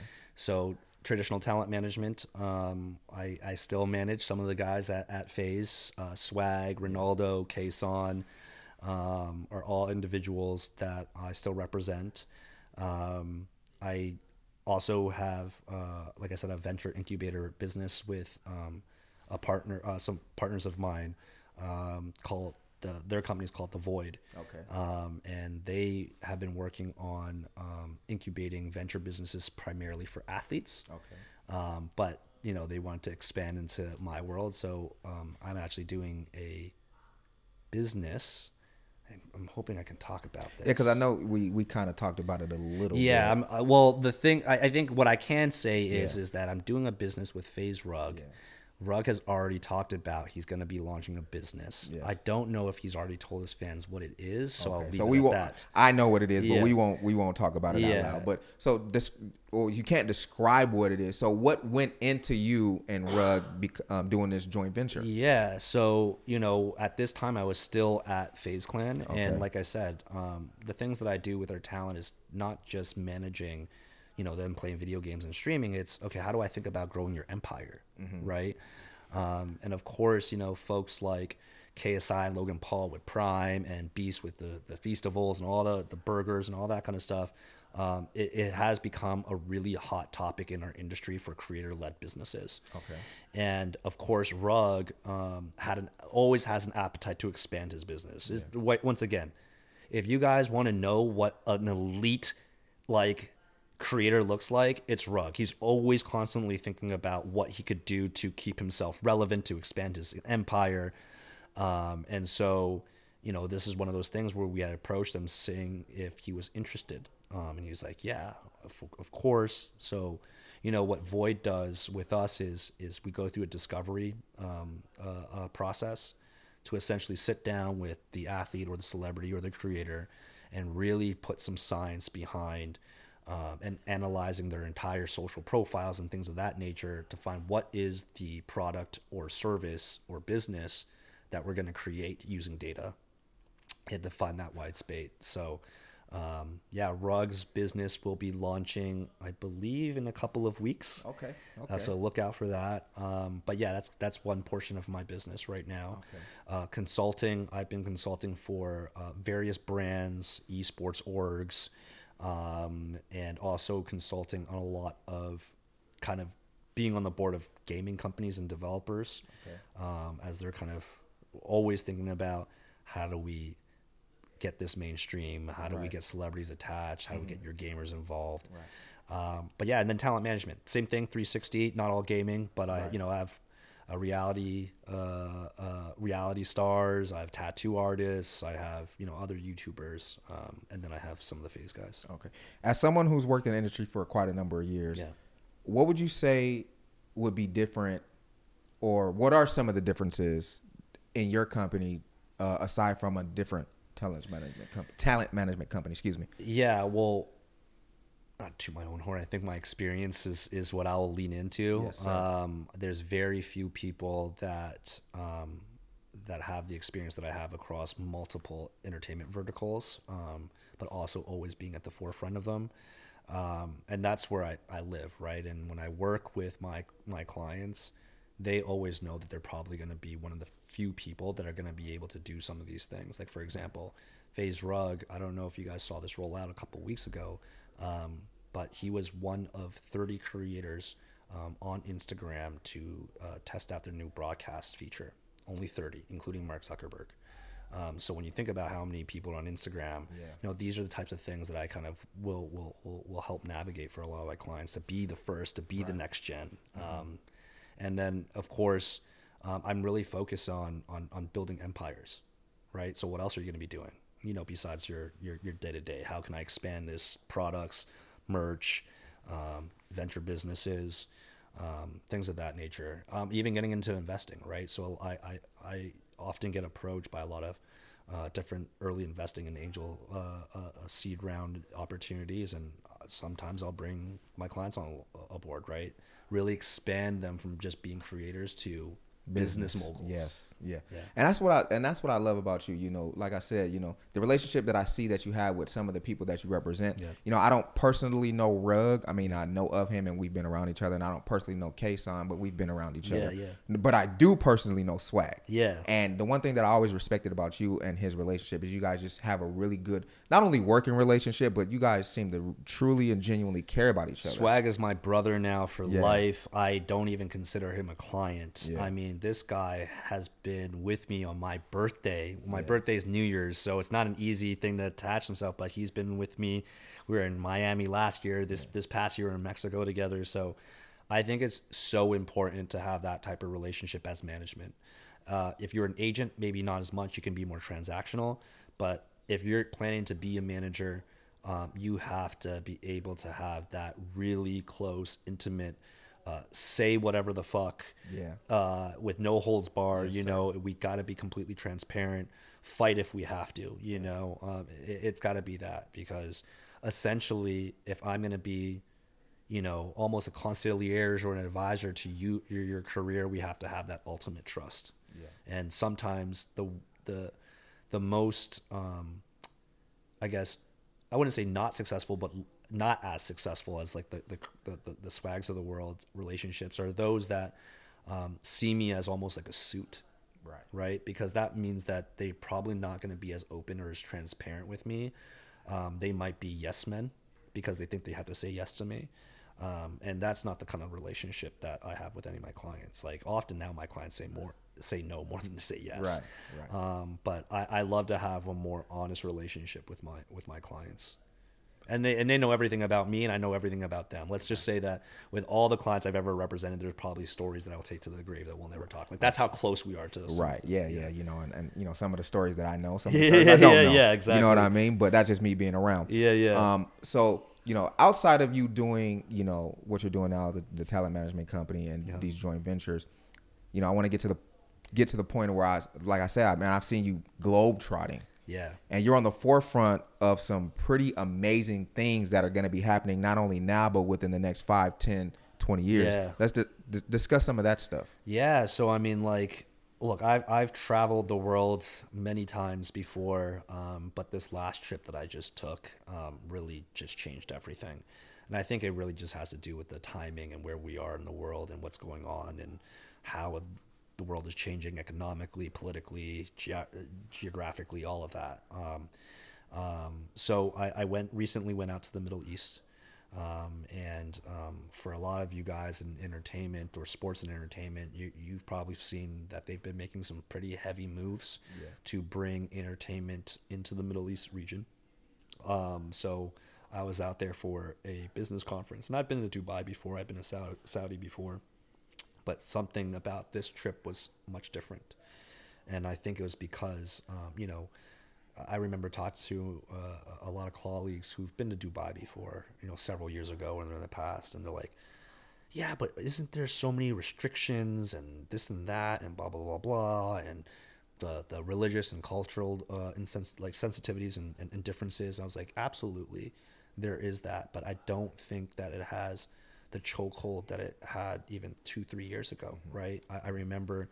uh, being in Dubai and and, uh, and Saudi several years ago, and you know most of the women are are obviously covered. Today, if you go to Dubai, you'll be lucky if you find any women covered. is that cor- i've never been but that's And, that, crazy and that's just changed in maybe the last like two years. two years you right know, exactly years. yeah Um, the whole oh, but do they not drink alcohol or not drink pork? It's like if you're of that religion, maybe not, but that doesn't mean it's not available. It's definitely there, and it's become such a diverse place. I mean, um, it, it almost feels like what LA wants to be. okay Like okay i can see that and safer. Yeah. Uh, but yeah, it's all walks of life. Yeah. Um, and so another thing too is the amount of money that that region is investing into itself. You know, where every other economy around the world is going to the shitter, you have these guys spending trillions of dollars building infrastructure over there, and very quick, quickly and with quality, right? Um, you know, for those of you guys that have been to Vegas, when you guys walk the strip, you know everything looks so beautiful, but if you go on the inside, the quality might not be there. But Dubai, everything is Quality. everything Okay. and there's nothing that you can't do there um, that you can't do around the world. I mean, shit, they have an indoor skiing resort. You know, when a hundred degree weather, you can go skiing if you wanted to. So they're building a lot of the infrastructures of entertainment. Um, um, their sports and they're building arenas. Um, you know, they just uh, opened the new uh, Royal Atlantis Hotel and Resort, and they brought Beyonce there to perform. It was like last month. Um, but you know, and it's specifically in gaming, you know, uh, the Middle East region wants to be the gaming and esports hub of the world, and Saudi's making those plays. Last year, um, they threw uh, an event called Gamers Eight, and they had massive, massive prize pools, and they're doing it again this year, and it's even more massive than the previous years, right? And these are prize pools that shouldn't even happen in this economy, Right, but it's right, happening, right? And and they're flying everybody in from around the world Okay. to be a part of this. Um, and of course, you know, a lot of the uh, uh, a, a lot of people and, and, and, and brands and companies are thinking the same thing. You know, there's not a restaurant, a fashion designer, uh, a, a- brand that you can't think of around the world that doesn't exist there. It exists there. Everything. Everything. Um, and you know, when I look at the potential for growth um, across every region, right? And so on the same trip, I also went to Southeast Asia, Singapore and Bangkok specifically. Um, these are the two regions that have the highest potential for growth Okay. right? Um, I read this this article uh, specifically about the um, the the industry, the music industry in 2022, and there's this map um, about um, the percentage growth of each region, and the slowest was America, even though um, you know obviously. Um, America dominates entertainment. Um, the global entertainment GDP, I believe that the U.S. is about 30 or 40 percent. Um, when you look into the movie, TV, film industry, um, and you look at the top 100 grossing movies of the last year, 90% of them are still American. Yeah. But the one thing that's different was in the music. It was in the music industry. Um, the top 10 most successful artists uh, in the world, nine out of the 10 of them were not American. Yeah. Number one was American, that's Taylor Swift Right. And then number two. but everyone else.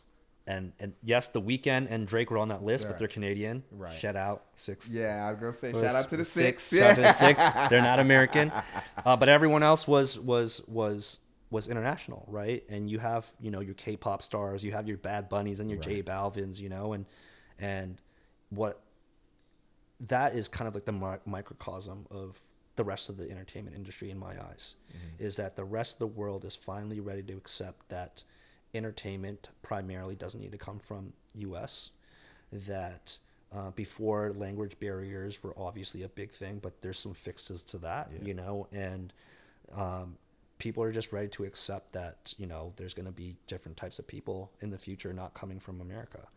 And um, what i've also seen is that um, you know with with the birth of like all these social media platforms and especially tiktok um, there's the, it's almost becoming borderless right and and i know there's this trend um, uh, a couple weeks back um, of people saying, you know, type in France in Instagram and type in France in in TikTok in your search and see what happens. Right. And you know, on, on Instagram, if you search Paris, France, you, you're going to see the Eiffel Tower, great photo shoots, you know, couples, whatever. You type in Paris, France on TikTok, it's just protests, right?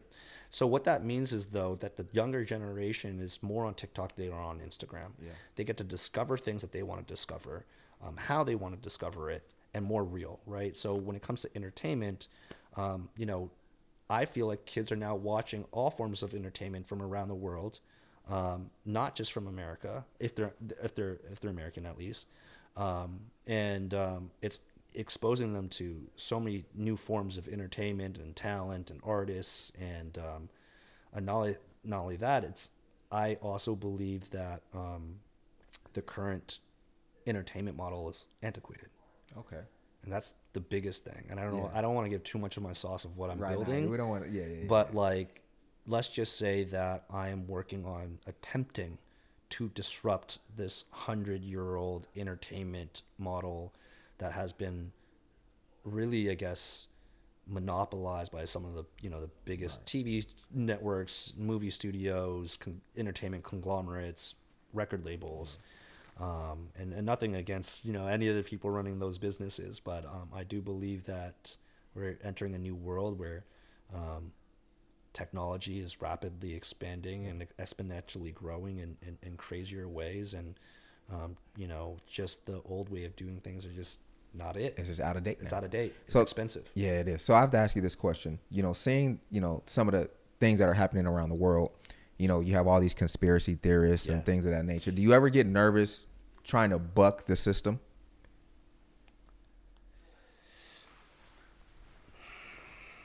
Yes and no at the same time. Here's Okay. here's the thing. Um, I'll say y- there's always some kind of element of caution. So Yeah. I'll, I'll start with the yes Yeah. first, and and and and um, especially when you're dealing with you know kind of global situations, and especially with everything going on in the In the in the, world in the world and politics and how the world stage is reshaping itself. Sure, obviously, I need to be very cautious about that, um, and the different governments and things of that nature.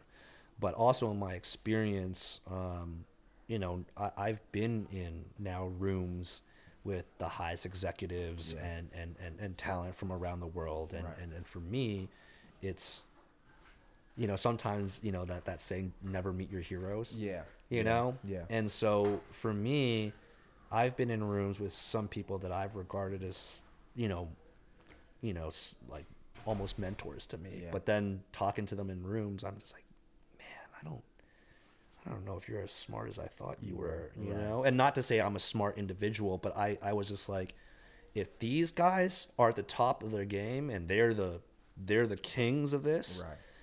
and their ideas are not as fresh or not as compelling as I think they are, that's where I get the oh, I need to Oh, yeah, I gotta do I this. got to Yeah. do this, right? If because if it's not me, it's someone else, yeah. you know. Yeah. So um, it's a little bit of both. I move cautiously, but I'm also very bullish at the same time. You have to be. Yeah. You know, what do they say? Scare money don't make money, man. Exactly. It don't. You know, and you know, having these fresh ideas and these fresh thoughts, um, it's it's the word. What's the word I'm looking for?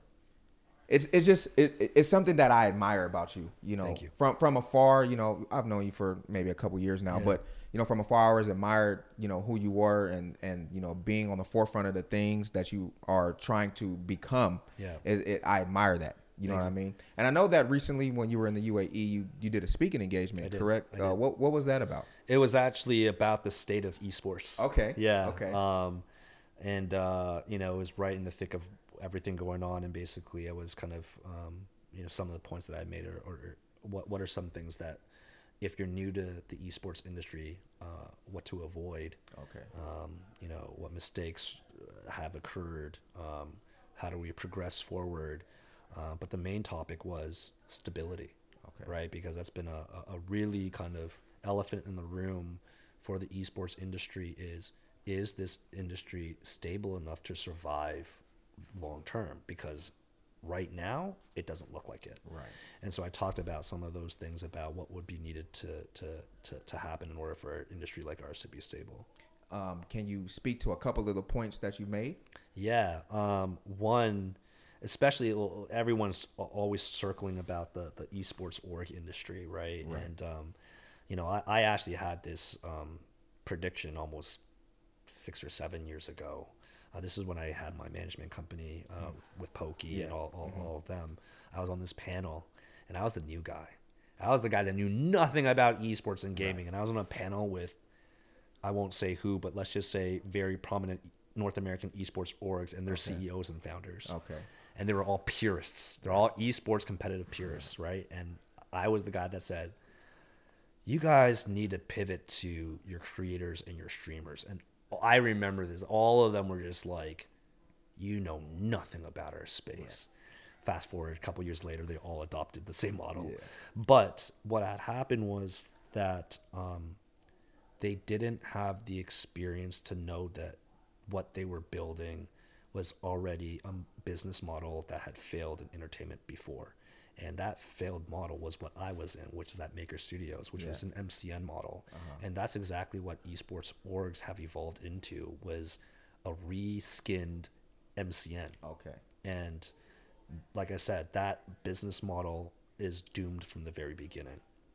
Um, another thing too was that um, over the last couple of years, because um, you know everyone did not adopt what FaZe Clan did with management, everyone paid for their creators to be a part of their roster, and of course, every single year, it got exponentially more expensive, Yeah. and it made no business sense to keep signing these big creators for seven, eight figures in equity, um, and there was no ROI. To, Right. R- Gotta have ROI. ROI. Yeah. Well, it's gotten to a point now. It's now a runaway train, and if you probably have seen uh, a lot of esports orgs, like there hasn't been any massive signings in the last six to nine No, months. There has been a lot of dropping. Right. Yeah. Just because a lot of esports orgs are being a little bit smarter about, hey, this is not the move. And so, yes, the esports org has always been claiming to be talent first, you know, type of uh, organization. Um, and that definition is blurred, right? Right. I, I think what needs to be into stability, which is what, what a lot of people are now doing, what I'm doing is how do you work with talent to build new things with them, Right. new IPs, and, and, and this is where, um, you know, I felt like the org started should have started this way sooner. Now it's too late because, you know, building new IP and ventures are now being done by folks on the outside like Yeah, me. right, You know what I mean? And and there's there's very little trust between talent right now and orgs, not just Right. FaZe or what like every org, Everywhere, everywhere, yeah. right? And so look, I don't have the answers as to what exactly needs to happen. All I know is that everybody in the industry needs to look at themselves in the mirror or I don't know, call each other and get together and figure it out as an entire industry. I'm just saying. There you go. You know, that's a lot a lot of people are not talking to each other, especially the esports owners who are all going through the exact same thing, but no one is talking to each other about it. Why not get together and try to fix an industry-wide ish, issue, right? Um, that's what I think needs to happen. And I and I also think you know they think because it's like competitive and and there is a elements of being in competition with each other. Yeah. But then you know when it comes to something on a global scale, and when I say global, I mean global as far as esports industry itself, they can sit down and talk to each other. And I also think a lot of times people don't realize the difference in gaming Yeah. and what esports actually is. Absolutely, and especially um, the non-endemics, right? And when I went out to the UAE and speak on, spoken on a conference, that's exactly what the majority of the people in the crowd they didn't know the difference, right? And they would always talk about it interchangeably, and Right. and and it, it- it's just not that. Um, the thing is, is that everyone knows that competitive esports is a very hard business, and and and the reason being is is because a all your players and staff are salaried, so you're already in the hole. You don't actually have any ROI unless you win competitions, and then you have to split it. And then, of course, again to, to the topic of it's it's such an expensive risk because you just don't even know how long that title is going to last. Like let's talk about Overwatch League for example, and the the the fees that some of these orgs had to pay for their slots only for it to be non-existent a couple of years later. Right. You know what I mean? So for the esports side, like in order in order for that to be stable, there needs to be more Counter-Strikes. There needs to be more Dotas. And but you can't just you just don't know if any of these games will even last that that, long. You know what I mean? Yeah. And so if you're gonna be attempting to do an esports org, it can't you can't predicate your entire business on that. Right. You can't. Um, and then all, obviously, um, so what was the what was the counter to that, right? Which was you had to develop content, Yeah. right, and build an audience there, and all that kind of stuff, which is still vitally important, but it's not esports now. Yeah. Talking about just kind of Content content, creation. and just Yeah. general gaming, right? Um, so you know, in, in I I I believe in order to have st- like sustainability over time, um, you got to get off these two models. You got to evolve this because um, the creator model has already evolved. I mean, it's already been a thing. It's like Yeah. the only thing. What it really is is everyone thinks this is brand new. The reality is is no gaming and esports just got to the train station that YouTubers were already at Yeah. right? Or other digital creators were already at. Yeah. It's just once again, we're just the big shiny new toy, so everyone thinks it's new, but it's not. Um, but like the YouTubers, they've evolved.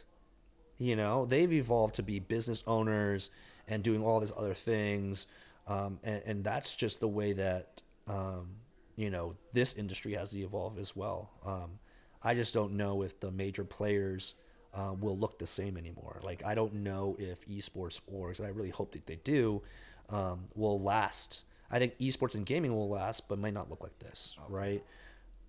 Gaming orgs and teams need a new value proposition to talent and to their audience because what it currently is isn't doing it for either party. I understand. So so will Saeculum ever be in direct competition with some of these bigger esports organizations, or is it just you're just gonna kind Oh, of stay? I already am for sure. Well, there They you go. Yeah, I already am. But here's the thing, I am. Um, I'm in com- competition because of its current business model. Okay. Right. But if they evolve into other things, I might not be. But currently, I definitely am. Right. Uh, uh, I'm both a competitor, but I'm also the person on the other side of the table uh, for a lot of these a lot of these things. Um, I will say once again, um, yeah, especially like building new IP and ventures, where I know a lot of esports orgs are looking to to go. P- folks like myself are already doing it on the outside, and I'm not taking 30, 40 percent. You know, um, and and similarly, if if if the talent are represented at at some of the bigger talent agencies, they're doing some of that as well. So right now, what I've seen and why esports orgs are kind of a dying model is because talent don't look at esports orgs as esports orgs. They look at them like brand partners. Yeah. How much money you gonna pay me? Okay, based on how much you're paying me, you're gonna be on this priority list of where that ranks. If I have another brand that's paying me more than you, guess what? I'm going. You- You're not going to be more of a priority than, Right. than that. And every esports orgs think that they need to be the number one priority.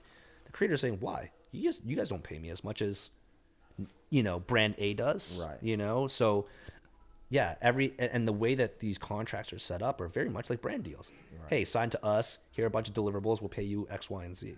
Right. It's very transactional. Right. Right. You have to move off the transactional uh, business model because if not, there's going to be no loyalty because their agents and managers are just going to be like, okay, well, this contract is up. Are you going to pay my client more? No, great. If not, we're shopping somewhere else. Right. And that's why um, this entire business model has failed because it got so expensive that no org can actually afford creators. to continue. You can't. Yeah, to churn those dollars. If dollars are not coming in and you're just churning dollars you already had, uh, that's And that's every- a sign of bankruptcy. Yeah, and everyone thinks that signing talent, like if I if I sign like a a, a, a tier S, like who has millions and millions of followers, I can just add that number to the org, and all of a sudden, you know, their fans are our, Our fans, and it's, the not. It's same. not that Yeah. at all. Yeah, I definitely understand. That. Yeah. and that's why, like you know, like I said when we when I saw you a couple weeks ago, man, like you got some things going on. Yeah, You know, and, and Yeah, I just yeah. and I and I admire that. Thank you. And uh, you're just you're what do they call it? you're a maverick and a trailblazer. Ah man, I I I like to think that I try to be. Right. Um, you know, I I'm just always, you know, I get bored easily too. Right. Um, I also I think this is more of like a, a personal trauma of mine where you know my my parents are are, are on the older side. They could probably be old uh, as old as could be my grandparents. Right, Like we're right. there's a generational gap, and I always just felt like the relationship I had with them was was was challenging because we could never um, relate to each other. Right. There's such a generational gap, and they're like traditional Asian parents too. Right. Um, and today it's funny because I said that if I ever had kids, I'd probably be either the coolest dad or the most embarrassing dad because I probably know more about what they're into than they do. Right.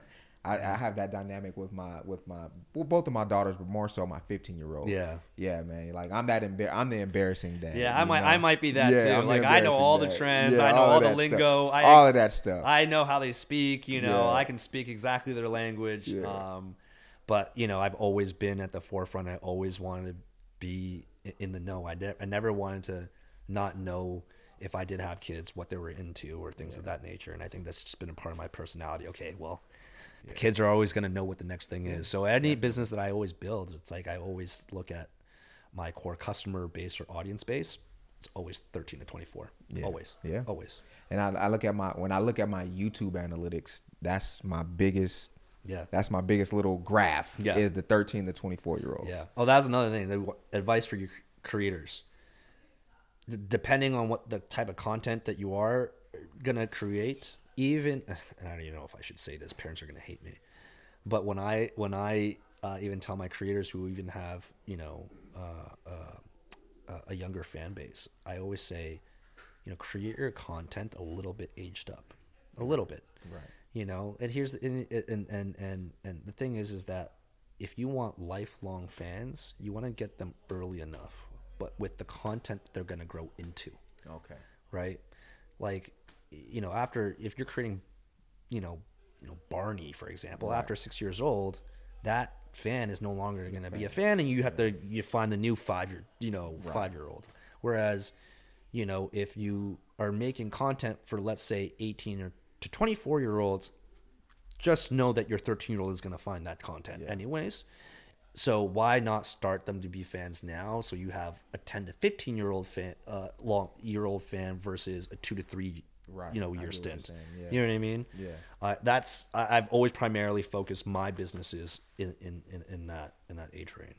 And that's why I think, like, for me specifically, you know, leaving Call of Duty, um, you know, I kind of was a little forced out just because I just didn't enjoy the game anymore. But Yeah. I think specifically what I do, interviewing people like yourself Yeah. and the Swaggs and the booyahs, like, that's kind of where my where my business model is Yeah, as well. Because the people that watch them, right, is the 13 to 30 year old. Aspiring to do Yeah, to be in aspiring to be yeah. what they are. You know what. I mean? And and it's important.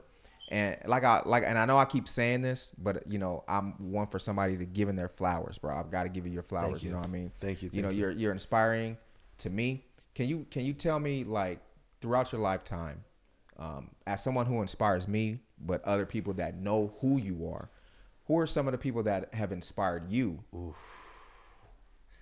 Um, so I, my all-time favorite person that I've admired um, to this day, and actually uh, I have a tattoo inspired by him, uh, is Robin Williams. Okay. Um, his career, um, hi the way that he is um, spoken about uh, mental health, his family, things of that nature, and all the accolades and things he's ever achieved, to all the uh, uh, uh, uh, uh, you know different roles that he has played in his career. Um, that is an individual that I've always admired. Like watching his interviews, how he speaks, how he's always just um, knowing that he is, was going through some kind of me- mental, uh, personal things, but turn it on, he's the funniest guy alive. You know what I mean? Um, and another thing too, which made me fall in love with him, is is his role in my favorite movie ever, um, Good Will Hunting. Okay. And um, yeah, this this tattoo that I have of him uh, uh, is the last three words of the monologue that he he spoke to Matt Damon on the bench. Okay. And those last words are "Your move, chief." Um, and basically, it's a reminder of if I want to explore the world, if I want to learn, then it's it's it's it's on me. It's on me to make that move. I love that, and you're doing it, man. Yeah. and you're absolutely doing it. And some oh, someone that's as, as educated as you and as well versed, right? To the people that are watching this, to what is there a book that you would recommend for someone to read? To maybe somebody that wants to be a little bit more business minded, or that is you know currently trying to become an entrepreneur. Uh, the book is called, um, I believe it's called "The Art of Not Giving a Fuck." Ooh, ooh, because that's what you have to do when it comes to doing something that that people don't necessarily agree Both a great life and business. Very true. um, it it, it um, is very therapeutic in the way to help manage emotions as well. Okay. Um, to really look at things from a macro level. Um, and you know, when we go through our stresses in everyday life, um, you know, sometimes the little things seem so big, uh, but in the grand scheme of things, really they're not. And so it's it's it's a book to really think about where to focus your energy, where you should give a fuck versus where you shouldn't give a fuck. I love that. Yeah. I love that, bro. Like I said, man, you're super, super inspiring, and I appreciate the time, brother. I don't know if there's anything else you want to add. Tell the fans, people that know of you, or if you something you want to plug. I don't know anything, brother. I mean, I got nothing to plug, um, but I do appreciate you. Um, you know, having me on this was is fun. I like I said, there's a lot of things I haven't been able to talk about in, in, in, in public, so I, you know, I uh, I, I appreciate you uh, giving me that platform. Um, but yeah, I, I, guess for the the viewers watching, um, you know, continue to watch this because there's a lot of great you. guests that that you, a lot bro. of gems um, that you can learn um, and and uh, yeah, keep grinding, don't stop. For anyone like thinking about doing it, just just do it. Just do, just it. do it. I love that. That's that's you know that's the m- most basic but complex thing you can say. And, and I'll tell you that is absolutely so true to the nth degree. Yeah. That people think it's so cliche to say, but like most people don't realize that the hardest part is just starting. Yes. And like I said, once I started and got to a certain point in my life, I'm always just like, why didn't I start this sooner? Why do I always think that I wouldn't be able to do this? Or why did I think that the people that already did this are exponentially smarter than I am? And I'll tell you what, most of the world is not as smart as you think you are. They are. Man, and that's one thing that I've learned too is like, you know, they're not as smart as you think you are, but also like a lot of times the people that succeed the most are the people that just didn't give up. Yeah, exactly. And, and, that, and that's the thing. I, I would always put perseverance over even knowledge. Yeah. You know, because um, your story and your career and just your life is yeah. perseverance. Yeah. Yours particularly. Yeah for, yeah, for sure. I was not the smartest kid in school. I failed almost every class in my freshman year of, of, of college. Um, I don't even I don't even know how I graduated to be honest. Um, so I was never academically, you know, the best. And I sure as hell don't think that I'm the smartest person in any room, but um, it should give you confidence that you don't need to be right to, to do the things that you want to do. I love that because yeah. experience is the best teacher. Absolutely. Yep. Experience is experience. Yep. Period. Loki said that. There you go, my brother. Thank you so much for Absolutely. the time, bro. I really appreciate you My doing man. this because I know you're super busy. You came Anytime. down and, and bless bless us with your presence. So that has been Darren Yan. Um, founder of I, I, had the name in my head. You got it. Saeculum. Yes, sir. Um, talent management company, formerly of FaZe, Globetrotter, Trailblazer, just an all around great individual. We appreciate his time. If you guys haven't already done so, man, go ahead and hit that subscribe button one time. I'd appreciate it. Make sure you drop a like so we can get recommended because that's what we really need to do. Turn to those noties on. Turn those noties on because we want to continue to bring you guests like him, the access to people that you would normally not be able to see. That's how we coming on a Game Reconize Game podcast. Thank you much for watch so much for watching, and we'll see you in the next podcast. Deuces, y'all.